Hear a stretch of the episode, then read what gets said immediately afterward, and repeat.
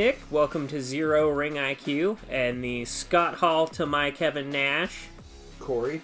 We are here to take you through crazy ass moments in wrestling history and show you about the wild world of wrestling. Welcome to Z- episode, I guess, 0.5, our pilot episode, uh, where we go through the basics of professional wrestling and then a smaller incident that I find absolutely fucking hilarious throughout the history of wrestling. Um, Korey, you know absolutely fuck all about wrestling, don't you? I remember watching wrestling as a child with my dad and never really I guess getting an explanation other than grown men acting like they're hurting each other and it not being very convincing, but it also led to us being able to try to beat shit out of my dad. So that's about what I know. I remember brief moments in history. I know some wrestlers' names, but pretty much no fuck all. All right, let's uh, get into it then. Uh, I have a little quiz type questionnaire compiled for you to see what the hell you know about wrestling. Uh, let's just get started. Do you know what a gimmick is In wrestling or in general? in wrestling? What is what is a wrestler's gimmick? Mm, Maybe like their persona? That is very correct. Uh, it would be Stone Cold Steve Austin has the red neck. There are a bunch of different personas people have wrestling wise. Uh, can you name five different types of matches? Well, I know the Royal Rumble, of course, because that's a part of every freaking culture. that They have some sort of bullshit like that. Then there's cage matches, ladder matches. Um, trying to think. I think that's it.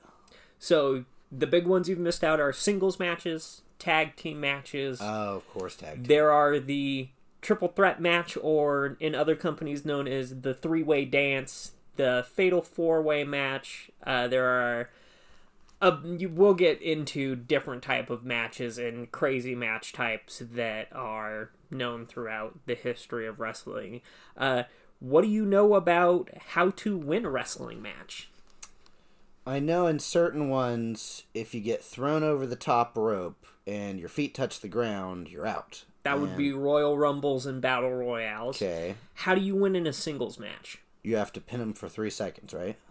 That's a pinfall. There's more than one way to win.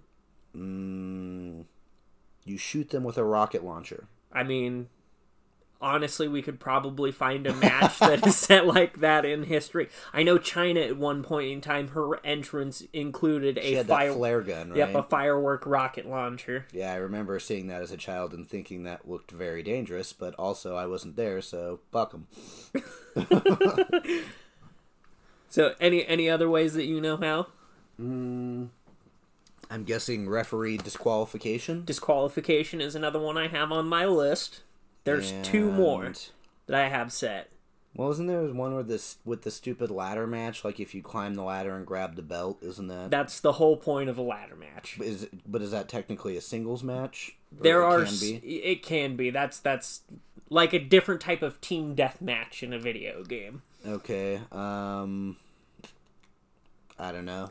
so you can lose by submission Oh, okay. which tapping out of course and then there is. I thought that was just an MMA thing. nope that actually I mean, I quit watching wrestling when MMA got big because I was like, oh, I could watch people actually hurt each other. and that is I mean, I know they actually get hurt in wrestling, but it's much, it's far more theatrical. you have pissed off about 90% of our audience immediately uh, another one is a count out is when you're outside of the ring the referee will start a count and usually it is a 10 count but in japanese wrestling and now in aew in america the count out is 20 second count out so there's a lot of room for shenanigans and bullshit to happen outside of the ring Why the hell would you get out of the ring?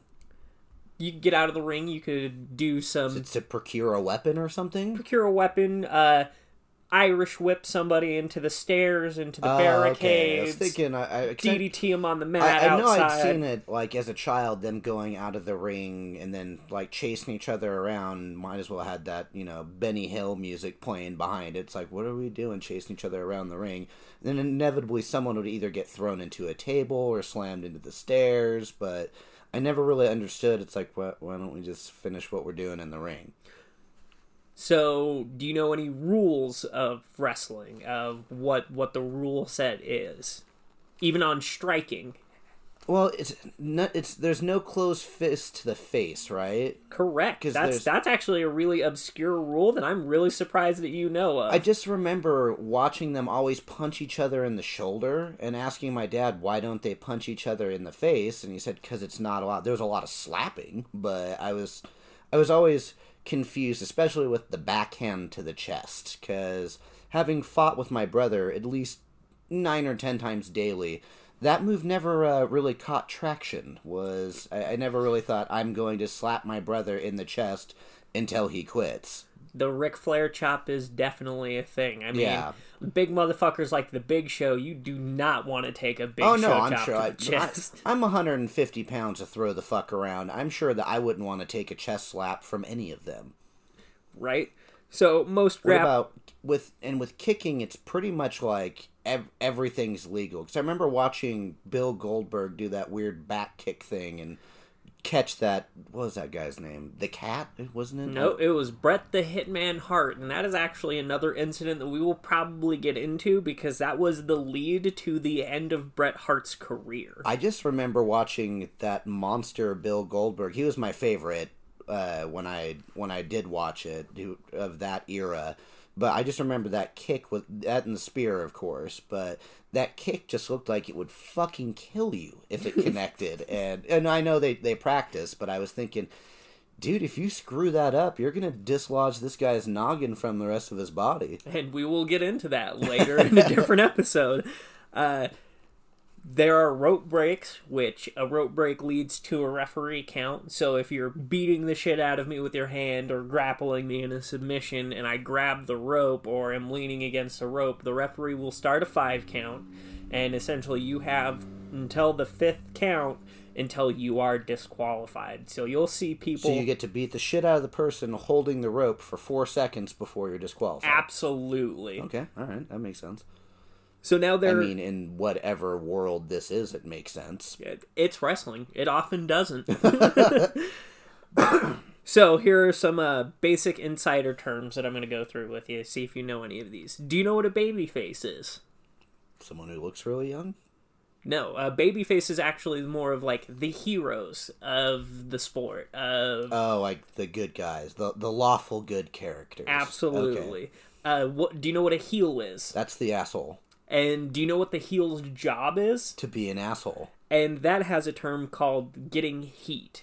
The heel's job is to get heat. Well, because you had the guys that would like just do all the shit that like would be like the anti-hero and they like, spit shit on the crowd and like always act like they didn't give a shit about the crowd and then inevitably people gravitate towards them like for whatever reason how the Diaz brothers and MMA have fans when those guys are the biggest douchebags ever. Do you understand that the Diaz are fan- heels of the UFC Conor McGregor is 100% the best MMA person to draw heat, probably besides Colby Covington. and if only he would draw a meteor into his face. That's why you want to see him fight to get the shit kicked out of him. indeed So, a babyface's job is to get over. And what getting over is is you don't boo the heel and then have no reaction to the babyface. So, he's the guy who's getting cheered then absolutely. Okay. So, you've seen the spot probably before where you hear the bad guy punches and you hear the boo and then the good guy punches and you hear the cheer. That's Oh, okay. that's that's the definition of heat versus getting over. It's Okay. it's the heel's job to get the baby face over and it is the baby face's job to help the heel generate heat. okay So, do you know what a mark is? Is that like your target? Kind of correct. Uh, Like I'm thinking Hitman standards right now is what I'm thinking. Your mark is like that's the dude I need to take out. a mark is a fan.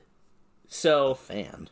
there, you'll find that a lot of So they're uh, just like, hey, this is Mark. He's my fan. No, it's uh you'll find a lot of professional wrestling terms crossover with carny terms because that is the origin of professional wrestling happening in see that. carnivals. You want somebody to boo for the heel, cheer for the baby face, somebody to know the insider terms. I'm a fucking mark. I I love professional wrestling So it's like super fans. it- it's super fans and people who get pissed off at stuff they really shouldn't get pissed off at. People who were mad at Bill Goldberg's winning streak when he was a transplant football player who learned how to wrestle instead of Someone who had been in the sport, raised in the sport. You know. a Dusty Rhodes, someone yeah, like that. someone like uh, like Bret Hart, whose like whole freaking family was in it, right? Absolutely. Do you know what juice is?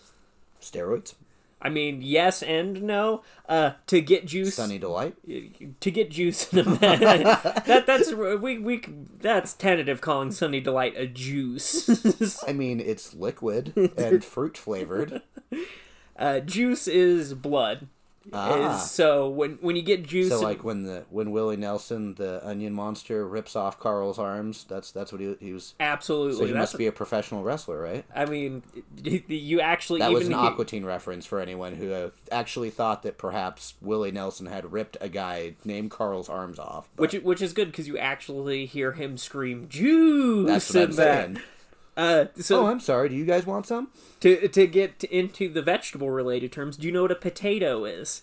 A fat guy. No, a potato is a punch that is absolutely 100% real. There is going to be an episode that we do, if, if, even if it's just a small section, that is legitimately named Needless Potatoes, where it's just guys just fucking punching or kicking the shit out of each other. So I guess is this is this like an audible? Do you call that before you throw the punch, or like potato, bam? No, actually, one of my favorite potatoes that are ever thrown is Brock Lesnar is wrestling with a fairly green guy named Braun Strowman, and Braun Strowman is just whooping the fucking shit out of Brock Lesnar, throwing needless potatoes, and you see Brock throw a knee, which the guy leans over like normal, and then he just squares back and with his big fucking meat hammer fist rocks this guy's fucking world with a punch and then is picking him half up off the ground where he's really dazed from this punch and you hear Brock Lesnar use the words slow the fuck down kid which when Brock Lesnar is telling you to slow the fuck down you really need to slow down and really figure out what the fuck you're doing Yeah, it doesn't. He never really struck me as uh, the smartest person in the world, and so for him to be like you're doing too much is probably because I'm guessing he probably feels a lot less pain than most people. I mean, he just he has that look about him. So, and that's actually a good for the next term of Braun Strowman's potato versus Brock Lesnar's. Brock Lesnar's is called a receipt. So if you get a couple potatoes thrown at you, you know you have a receipt coming and you're gonna get a return. So the receipt is the counter potato. Absolutely. Okay. Uh, do you know what a botch is? This one's kind of easy. When you screw up a move, Yeah, so you'll have a spot that you have, and that's the next one. A spot is kind of a setup of moments that happen in the match. Usually, when wrestlers set up a match, they have a couple of spots they want to get taken care of, and then so they like a spot would be like throwing them into the ropes so they can come back so that you can kick them. Absolutely, Okay. and then a botch would be the the Goldberg fucking taking Bret Hart's head clean off. With Okay, that. okay. So An accidental potato. yeah, so a high spot would, Would that be be a mashed potato? we, we can get we can submit it to the wrestling fan boards and get told fuck off later. Uh, so a high spot, copyright on that? probably, probably not. uh, so a high spot. What do you know? What a high spot would be? Is that like when you jump off the ropes or the turnbuckle, or is that what it's called? The turnbuckle. v- very close. Uh, the high spot of the match would be like the big climax of the Oh, match. okay. Of your matches are a couple of spots that lead up to a high spots, and you'll hear uh, Jim Cornette. If you ever listen to him, I'll probably shoot you a couple of his podcasts. He is a big proponent of don't do too many fucking high spots because if every spot in your match is a high spot, you Kinda have sets no up the next match with no wiggle room. You yeah, have to, you, not even the next match. The next ten minutes of you, you've done two backflips and a hurricane kick in the first three minutes of the match. now you uh, you used up all your special power, and so now you are just using light moves. Yeah, you have ten Okay. minutes left, and nobody's gonna ooh and ah at the rest of the match. I mean, literally, most of my my knowledge of wrestling moves comes from King's character from Tekken and reading the move list. So it, I'm glad you at least know what a power bomb and a DDT are. I know what a moonsault is. What's a moonsault? When you backflip off of something and land belly first to a person laying on the ground. Okay, then what's a shooting star press? Is that the front flip one where you land like it's like a, a front flip atomic ash drop? Is that what that one is? That is a swanton bomb. A Oh. shooting star press is a gainer backflip where you land on your stomach. Ah, okay. Do you know what a 450 splash is? Mm, no, It is a front flip and a half, and you land on your stomach. man, that sounds stupid.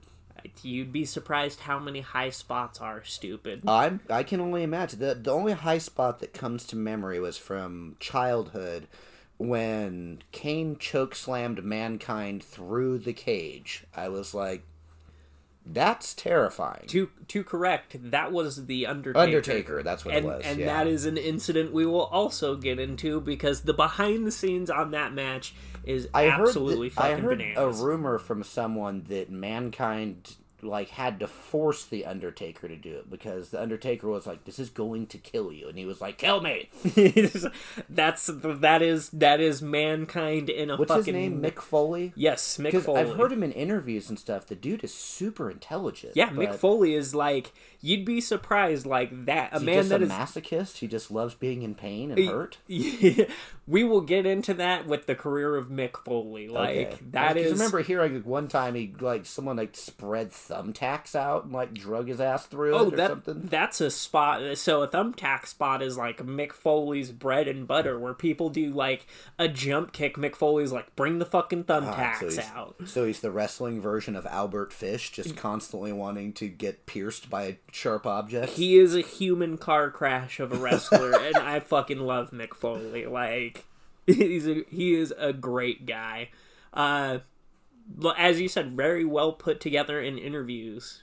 So I kind of prepped two matches for this, for this lead in for this first episode. And the first match that I said, I, I really want you to watch on your own so you can see. Uh, it is Adam Cole versus Ricochet at NXT TakeOver. It is a fucking beautiful match. It is everything that could go right in a wrestling match from spots to high spots to babyface versus heel and I thought that'd be good content, but I thought would be better content is showing you everything that could go wrong in a wrestling match. Always better.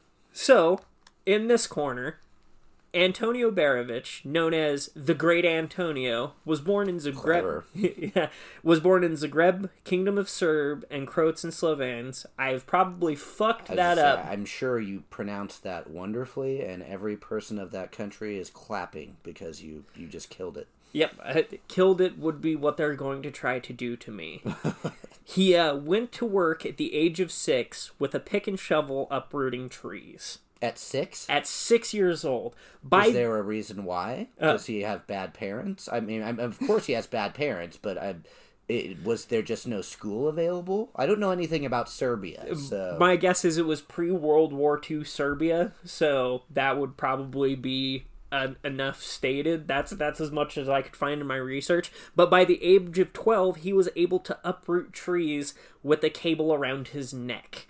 so you just like dog collared it and just would do the whole foghorn leghorn thing and choo choo have a fucking pull have a tree giant down. chicken paddle his ass and then run away, and he'd run against the tree and yoink, and he'd pull the tree out. Yeah, that's pretty much that. This is like the only thing I could find about his childhood Because was it sounds like Looney Tunes, Yeah, and also sounds like child slave labor. But you that, and that's pretty much what happened. did he ever go to school? Uh, it doesn't seem like he really did, and Would the, his interviews be reflective of that? uh, yes, yes, surprisingly, uh, I mean, I'm just guessing if you if you put your child out there to uproot trees at six, making that because I, I have a six year old and getting him to clean his toys up is sometimes a nightmare. But we're gonna go ahead and be like, no, we're gonna need you to be a part of deforestation over here in this area. So.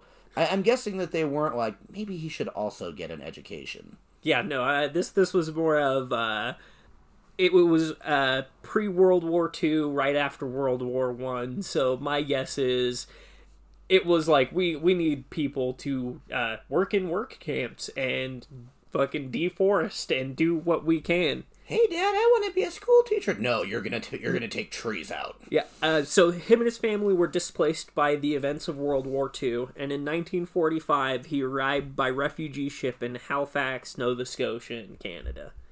So was he like? I guess I don't know where Serbia was in World War II. Were they were they one of the occupied lands, or was it? I mean, I'm assuming if he was a refugee and allowed to go to Nova Scotia, that he probably wasn't a his family wasn't a part of the Nazi Party. Uh, yeah, I, I don't believe so because Serbia is, I believe, in Russian territory, and I, I believe that would be one of parts of the oh, So I occupied missed, land. I missed a chance to do a Russian accent. Damn it! I was about to say, you have no idea how much Russians are put in the 80s in wrestling. Your right. time will come, sir. At the A bad Russian Yeah, yeah. accent, I might add. I was about to say. it's never going to be a good accent that I do, but I'm going to do it just for you people. I was about to say on track with every Russian wrestler ever. Oh, and I'm sure there's many that just try to sound Russian that aren't because that's got to be funny. you are correct.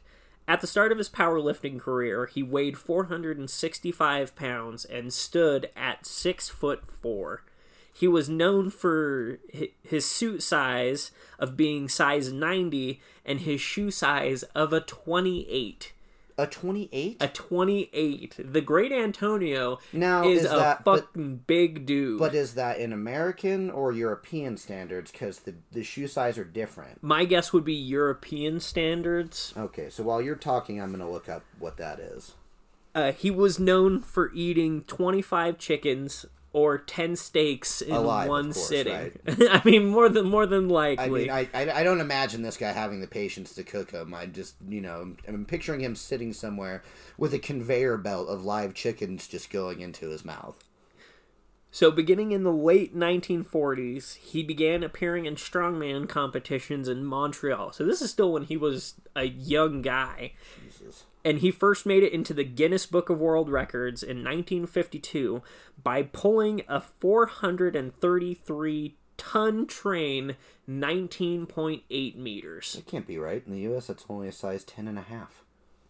I mean, he was But- only six foot four. Yeah, Like, he wasn't giant. Okay, that makes more sense. I was I was literally picturing like a Zangief esque character, but with like Sonic scale shoes. I'm so glad and ready. I have this match pulled up. I'm so happy to show you this guy.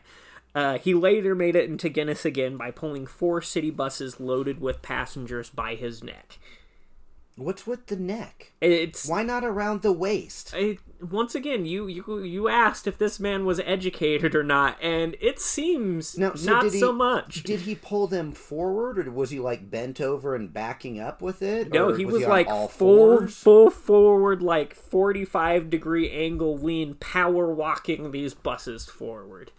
There's just so many better ways. Y- Absolutely, but. No one pulled him aside and was like, "Hey, buddy, I've got a decision that's going to change your life and possibly the longevity of your neck." we will we will see at the end of this episode when when we watch this match of why that didn't happen, of how cooperative this man is. Okay, I, I could see that. I, I mean, literally, when your only goal in your childhood is to uproot trees, you're probably not doing a whole lot of critical thinking. During the 1970s, he toured the world as a strongman and performer, appearing in many world capitals on popular variety TV shows. So he was very much known as like the re- the variety strongman before strongman competitions took off on television. So he's like the classic black and white dude that's in like the the un, what is it called a unitard, and he's like doing the the bar the huge barbell and shit. The first picture you look up of the great Antonio is legitimately that of like Oh, him he's- fucking ripped to shit, black and white photo in the classic strongman pose. So Oh, yeah, you, you hit that Okay. perfectly, Well, I mean, that the stereotypes exist for a reason. Someone had to come first. right? In addition to his strongman e- exhibitions, he participated in professional wrestling matches. Antonio almost won the Stampede North American Heavyweight Championship, wrestling in Calgary in 1971. Now, did you say almost one? Almost Oh, won. okay. because fans nearly rioted at the idea of the great Antonio wrestling as a heel could appear and beat their hometown favorite for the championship. I could not What a shame. Right, I could not find who the person was he was wrestling, but knowing the Stampede, it was probably one of the Hart family. Oh, there you go. Because they're all Canadian, aren't they? Yep. I thought so. Yep, and they they have a long history with the Stampede Wrestling Oh, okay. Championship. uh, his wrestling conti- career I con- say okay like I knew something other than that the Hart family was Canadian and they all wrestled. I, Right. That's that's oh yeah, the Stampede uh, competition. Yes, um, very extensive knowledge. his wrestling career continued into New Japan Pro Wrestling through the 1970s without much success. Now in the other corner, He wrestled in Japan. yes. So, but did he just eat the people? Like, Oh, Korey, Korey, you you think Japanese wrestlers are small guys? well, I know there's, oh, I know- buddy. I, know, there's like sumo wrestlers, but like, Oh, I, I guess no. I'm just picturing like little yakuza guys that I, I'm, I'm picturing a bunch of Jackie Chan's. Is what I'm picturing. Now to introduce you to Kanji Inoki. Muhammad Hassan Inoki is a retired Japanese professional wrestler, mixed martial artist, politician, promoter of professional wrestling, and a mixed martial artist champion. He is best known by his ring name, Antonio Inoki. This is So what's Antonio Inoki and the Great Antonio. this is what's Is the known fight as to the death for the name or what? Oh, you're you're real close. Uh, Inoki is a 12-time professional wrestling championship, notably being the first IWGP Heavyweight Champion and the first Japanese WWF Heavyweight Champion, although the reign is not recognized by the WWE. Well, of course not. Known for being a pioneer of modern MMA and what is known as the first MMA bout in North America, he competed against. Do you want to take a guess of who he competed against In the first MMA in North America? in North America, uh, I guess that would be the Great Antonio, right? Muhammad Ali. Wow. The fight, which was fought under special rules, the majority of the fight saw Inoki laying on his back, kicking Muhammad Ali in the legs, counted 107 times uninhibited by the referee due to a rule that was negotiated shortly before the fight that allowed him to do so without disqualification. So up kicks. yeah, he up kicked him and kicked him right in the thigh and shin Well, yeah. I mean, 107 times. well, I'm sure that was to prevent his whole float like a butterfly bullshit because that was Muhammad Ali's bread and butter was his mobility. Absolutely. So then did he get up and beat the shit out of him afterward? The result of the fight was a draw, and it has long been debated by the press and fans. I personally think Inoki won the fight because you can't really call the loser of the fight the guy who took 107 kicks. You lost. You lost the fight. But so, but did Muhammad Ali land anything? we can watch the fight. There was very little that Ali did to Inoki because he I- shut him down with wrestling and then hit his back and just kicked the shit out of his Oh, legs. so like shots thrown versus shots hit, his ratio would have been way higher. Absolutely. Why didn't? Uh, never mind. The fight was refereed by Gene LeBell, who you know the best for choking out Steven Seagal and making him shit his Oh, pants. oh, that would be correct. So now, Just having learned that information. Now we will uh, get into actually watching the match of the Great Antonio and Great Inoki. The fight of the Tonys. Yeah, the, the the fight of the Tonys, and you will see why Antonio Inoki is known and why the Great Antonio is not. This match doesn't go on long, and it is actually in Japan. So that's the Great Antonio. He uh, looks like someone who is pulling up trees at six. and that is Antonio Inoki, known as the biggest baby face in Japan. He kind of looks like if maybe like if uh, Elvis got kind of smushed on his way out. You're, I was about to say, now you know Inoki's style. He was a huge fan of Elvis. No, that the hair makes sense. He's got a chin like uh I don't know, like Jay Leno. He, uh, which is made of granite. Like watching some of Inoki's MMA fights, like he could take, Drops his hands and just lets people punch him. yeah, he could take some punches. And the great Antonio's beard looks like it could absorb some punches It looks like it absorbed three of the ten chickens he would eat. easily. It's a chicken saver. I mean, from my perspective, the great Antonio looks so unprofessional and what's the other guy's Antonio what? Inoki. Antonio uh, Inoki. I'll just call him Inoki. The Inoki looks like he actually knows what the hell he's doing, and Antonio just looks like some guy they pulled out of the back of a pub. and that that is Yeah, exactly right. flip. And so at this point, you know that professional wrestling is a little bit of working together, right? Yeah, So you'll see this just go horribly wrong immediately oh, that was theatrical. because Inoki immediately took that shove and and actually took it, sold it a little bit is what what the term is called. So what's what was the three fingers in the air for? He was just being a jackass, taunting him. Oh, okay. I didn't really know what was happening there. I really wish I could understand the commentary, but So you saw the referee starting to do the five count. yeah. Oh, Yep, let him go. go on four. Yep. There you go. See, he immediately already called it, so he's already playing the heel. The great Antonio definitely needs someone to find find him a better dress Yeah, his mustard yellow pants are probably to cover on up top mustard. of combat boots. I don't even know what to call that. the start of the end, because you see he immediately just no sold a drop kick from Inoki, which he's he's already taunting him fair, like he's made did, of it, did- iron. it didn't. Uh, it didn't really look like he put much power into it. But also, you see him starting to take the punches. You see Inoki already starting to be kind of done with his bullshit and still trying I to. just want Inoki to just drop kick him in the dick. I mean, his front butt would probably stop that, but So he's trying to arm drag and immediately into another headlock, which you could actually see, like, the Great Antonio is actually putting some things on the headlock. watching him try to move fast is pretty funny. And you see a first first snap kick from Inoki, and now just no sold a body check from him again. Now, what is no sold? So you'd see in normal matches, you'd usually see him actually take the bump and hit his back and actually roll and get up and make it look athletic. He's just making him look like a damn fool. So you see Inoki actually just kicked him in the leg and he was not happy about it. See, there's the, the chest hits I was talking to you about.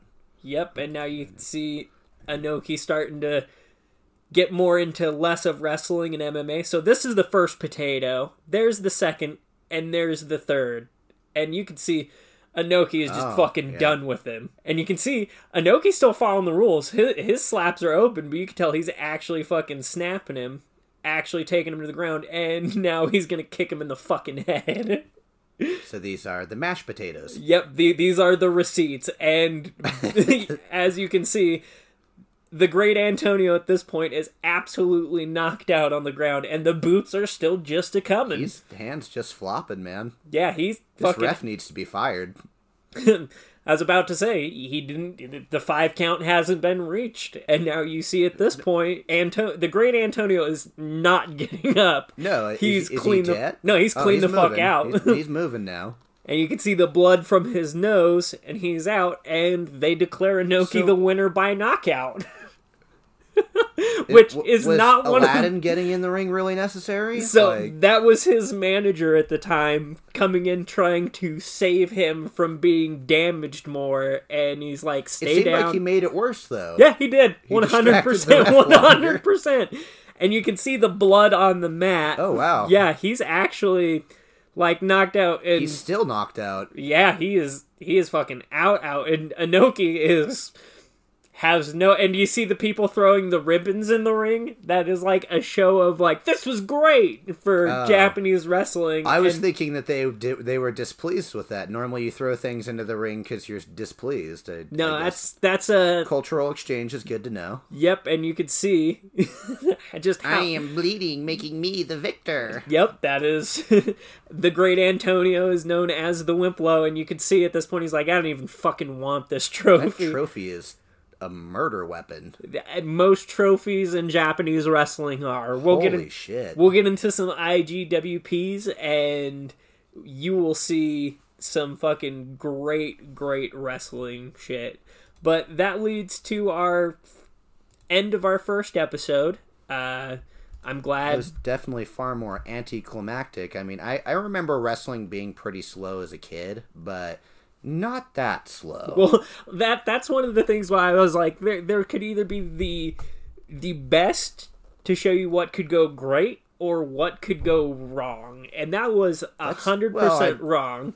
I was gonna say after the I, I I saw Inoki's like done with your shit moment and I mean I, I don't disagree with him. I think maybe kicking him in the head forty seven times was a bit excessive, but you know, again that referee should have been fired. It or Well- at least you know should have been kicked in the head himself. Well, and that's that's the that's the thing with it of when when you're working a match with somebody, you're working with your partner. You're trying to make once again, it's the It's heels good performance. Yeah, it's the heel's job to get the baby face over, and it's the baby face's job to draw heat.